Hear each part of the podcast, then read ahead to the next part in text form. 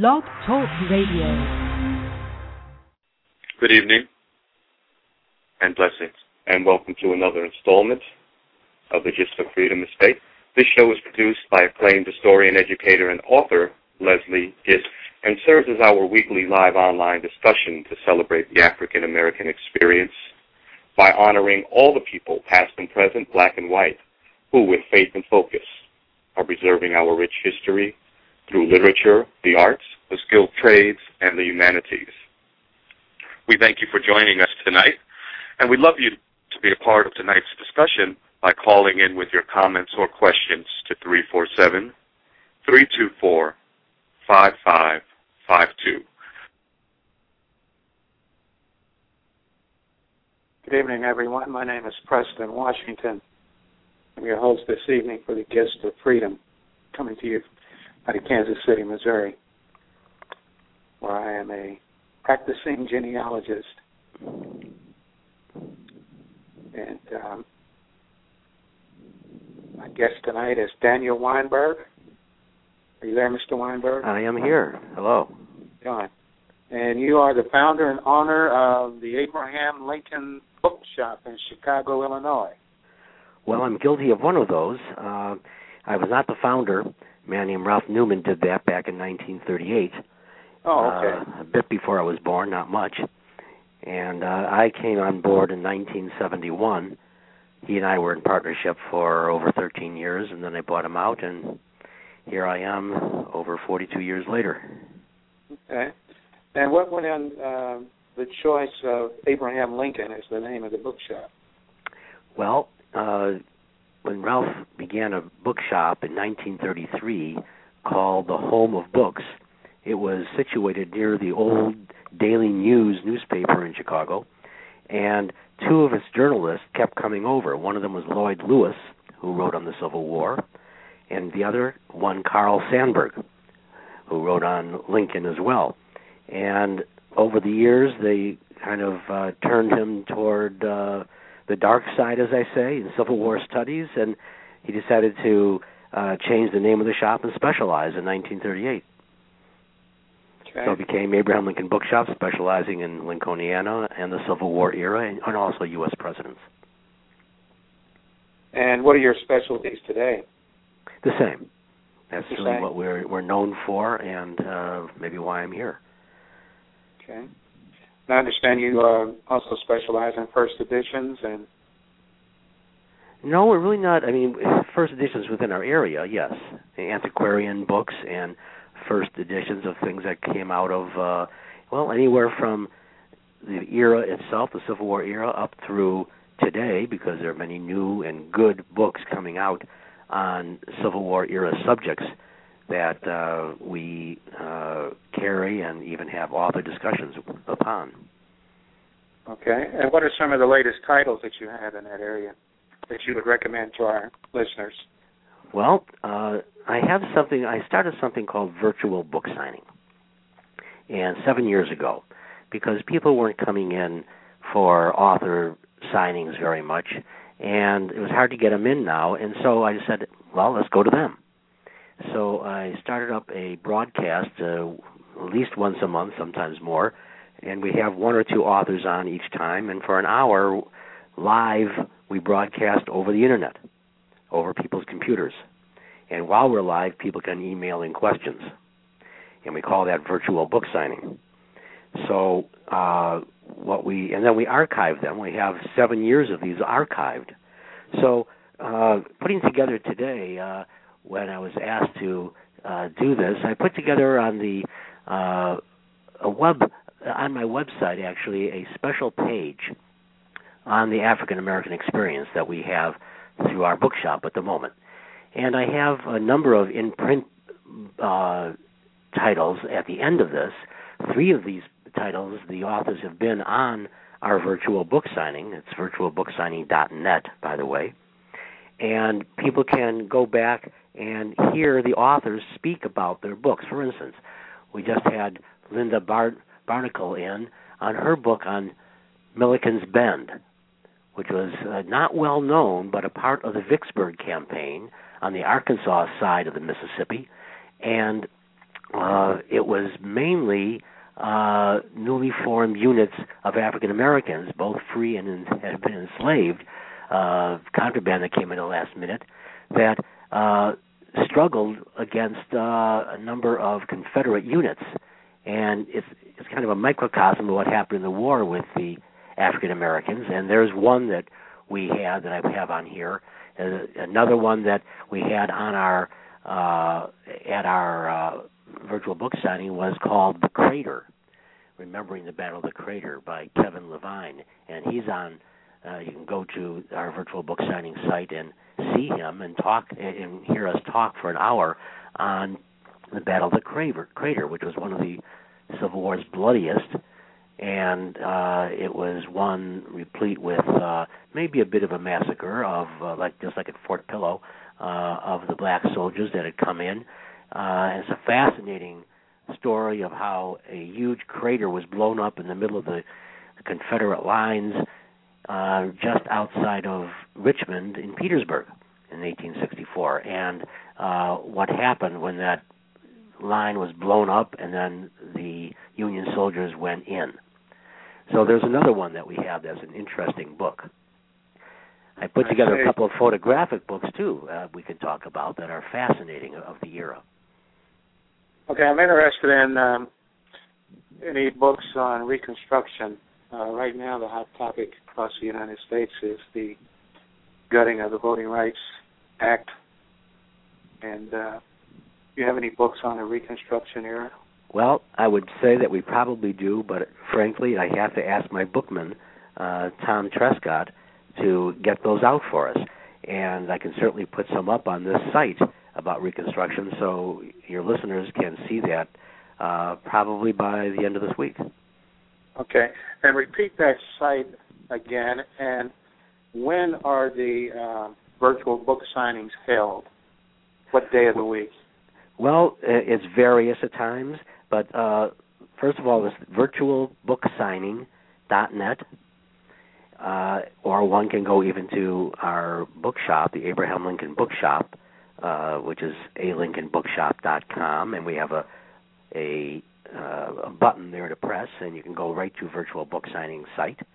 And in there, you can go to the archives and see seven years including some of the ones we've just spoken about. Uh, videos, we break them down to 15 minute segments so we don't have to sit there for an hour each time. Uh, we have, usually, we'll have virtual book signings on a Thursday evening, 6, 6 o'clock Central Time. Our next one, actually, in July 11th, is going to be that. Uh, excuse me, July 18th is going to be that on Congressman Abraham Lincoln.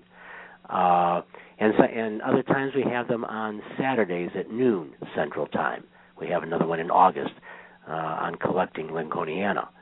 Doris Kearns Goodwin we hope to get in uh, in early October on her Teddy Roosevelt, Taft, and Muckrakers book. So we we range over Civil War, Lincoln, emancipation, uh, campaigning, and uh, collecting, and also other presidents. We've had very fine authors on George Washington and Edmund Morris on Teddy Roosevelt. So here we are with Doris coming in.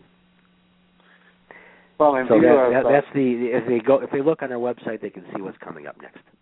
Okay, um, Frederick Douglass just got a statue uh, at the Capitol, and uh, what does your inventory look like for books uh, in reference to Frederick Douglass and perhaps Frederick Douglass and his relationship with Abraham Lincoln. Well, there, that's uh, actually that that relationship is in a number of books and, and fully uh, discovered. One is Michael Burlingame, uh, Abraham Lincoln: A Life. It's a massive two-volume uh, set that does a great deal of talking about Douglass and Lincoln's relationship and how it evolved, because it did evolve on both sides for that matter. Uh, and the another one is uh, Ron White, his book A Lincoln. Uh, you'll see it sometimes as a script. That's how he, he wrote the A Lincoln and Lincoln's signature. And that's an excellent work, one volume biography if you want to get into something that also goes into the Douglass moments with uh, Lincoln and how that evolved.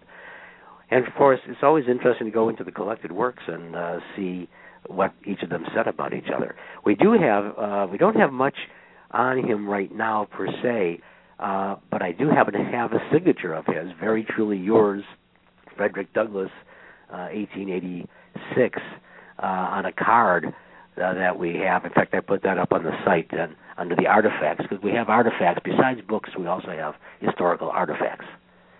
So, for instance, on the site that, that we put up, uh, this web page we put up today for you, uh, we have a, a reward broadside for a runaway slave. We have an Emancipation Proclamation that was done up to be sold here in Chicago, actually, by uh, a publishing publisher named Kidder, who uh, put up the Emancipation Proclamation uh, as a facsimile and with Lincoln on it and others because they thought that they could sell these to people, commercialize, and people were very happy to have these on their walls. And there were many numbers of publishers who published these sort of things. So we have an example of that up on here as well. Um, and also, for that matter, a uh, artifact that's kind of interesting: a watercolor of a freed slave, freedman, uh, mourning the death of Lincoln at an urn and a, a monument with uh, weeping willows, and it's really a it's a schoolhouse style folk art watercolor on a manila paper sort of thing, about 16 by 15 inches. But it's very sensitively rendered and uh, nice use of color. It's a it's a very touching image of how they felt right after Abraham Lincoln was shot and killed. What other little known facts uh, relative to life history that you have there in your shop that you could share with our listeners? Little known facts. There's an interesting, interesting thing. Uh, you know, more and more uh, as as we go into the newspapers that have not really been uh, gleaned before by historians, and into the pamphlets that had not really been gleaned, uh, one can see a lot that in a first-hand account what it was like. Now, here's something that we put up one of the pamphlets. If you're, if anyone right now who's listening wants to go to the AbrahamLincolnBookshop.com and then go to the uh, under the autographs, it, there's a little area that says African American History, and click on that. You can go to that website and see some of the things that we're talking about right now as we speak. And now here's something that was fascinating. I happen to have um, a complete year's record of the anti-slavery record, which was the Anti-Slavery Society. This is back in 1836, and beautiful illustrations of wood engravings and what's going on uh, in the abolitionist world and outside of it. Uh, mm. And it's fascinating. Uh, it's it's 12 different issues, uh, issues 13 to 24, and about 170 pages altogether and uh, it's uh, even inscribed by Isaac Newton Pierce, who was he, who signs it. He was an author of the Narragansett Chief, another abolitionist rag, and um, and so there are a lot of interesting people who are in here first. Douglass is in here as well. The engravings are beautiful and interesting of what's going on, both on the abolitionist side and amongst the slave owners. Mm. So there are things to. I think where people will be amazed is when we all go to these sources and read what they were reading, see what they were seeing, and try to take ourselves away from the 21st century uh, and see. It's hard to believe, maybe, a more racist society than today. I think there have been strides uh, in this country, frankly. But then again, as we've just seen in the uh, in the Supreme Court. Uh, not everywhere. Not everywhere. No. Um, have, did you see the movie Lincoln? Oh yes, three times. Oh, what were your thoughts on that movie, and uh, how does it stack up uh, to the Lincoln movie uh, that starred Henry Fonda back in the 30s? Well, it's Henry Fonda is in in that movie is such a classic, and it's of an of a genre of an era, I should say, perhaps and we don't get the verisimilitude that we seem to get today and put into movies. and Spielberg put in, and even most uh, most of the credit to me goes to the screenwriter Tony Kushner, and how uh, Daniel Day Lewis really got into that character, and he, we in the Lincoln uh, community felt very comfortable with him up on stage uh, in the, on the movie. So mm-hmm. we liked it. We we felt it portrayed the time correctly, and they had James McPherson and Doris Kearns Goodwin looking over their shoulder. That helped. Uh, it was supposed to be on her book, of course, Team of Rivals, but it really wasn't. It, it changed between the, from the first to the third screenwriter, and Spielberg as well over the years decided to make the Thirteenth Amendment the protagonist. Lincoln was, to me, just another actor there. So, uh, but to see politics being made the way it was, you shouldn't watch sausage being made, and probably politics as well. But there it was, and people seem to like it and enjoy it. Now, I, as an artifact dealer, wish they had come to me because there are a number of anomalies I saw in there which uh, made me unhappy. But it didn't turn me away from the film because I thought it was brilliant. Oh, share your unhappiness with us.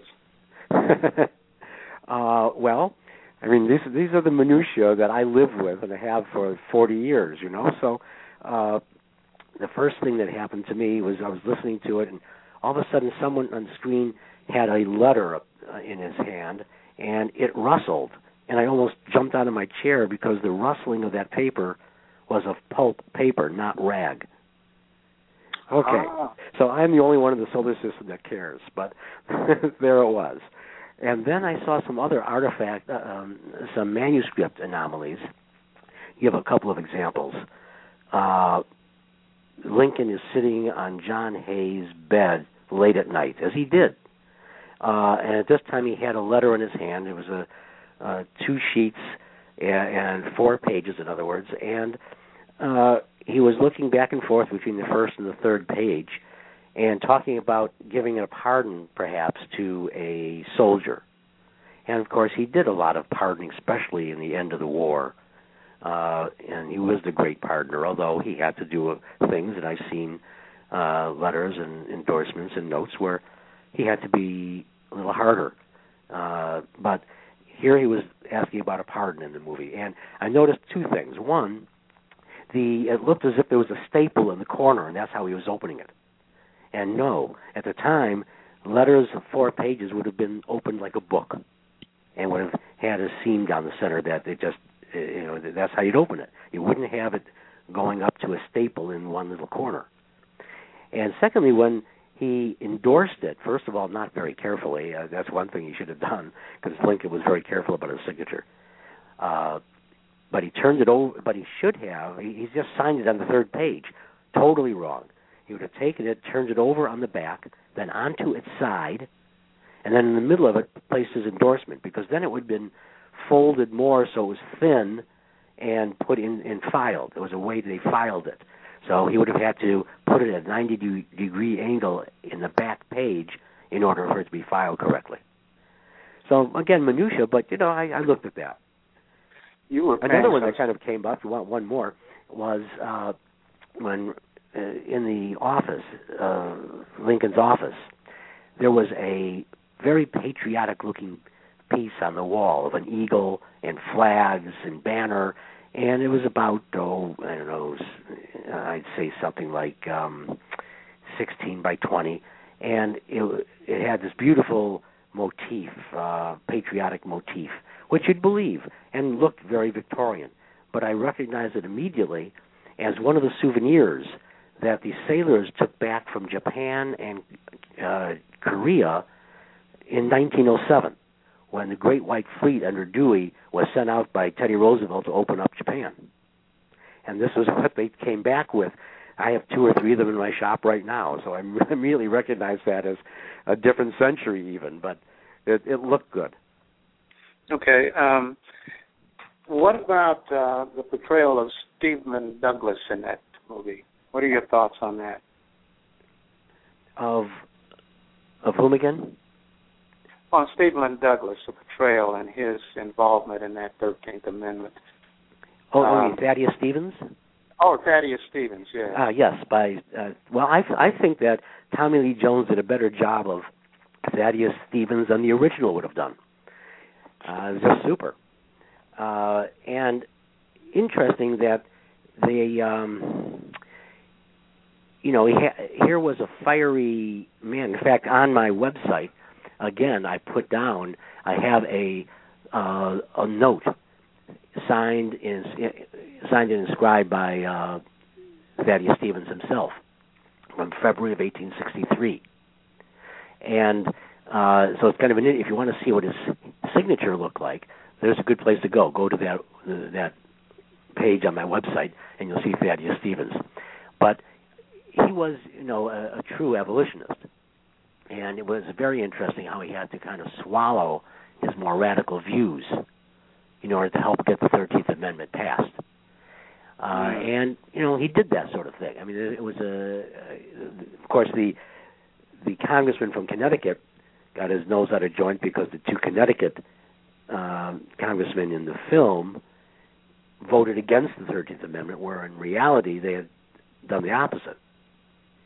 And, uh, and uh, I think that may have uh, actually stopped Spielberg's film from getting the best film, and what I think really did deserve the Oscar, the screenwriters, uh, the screenwriter. Uh, the screenplay was spectacular, mm-hmm. but I think they lost because of that. But Eddie Stevens was a fascinating guy, and uh, anyone who wants to read a good book on him, we call the bookshop and we'll find.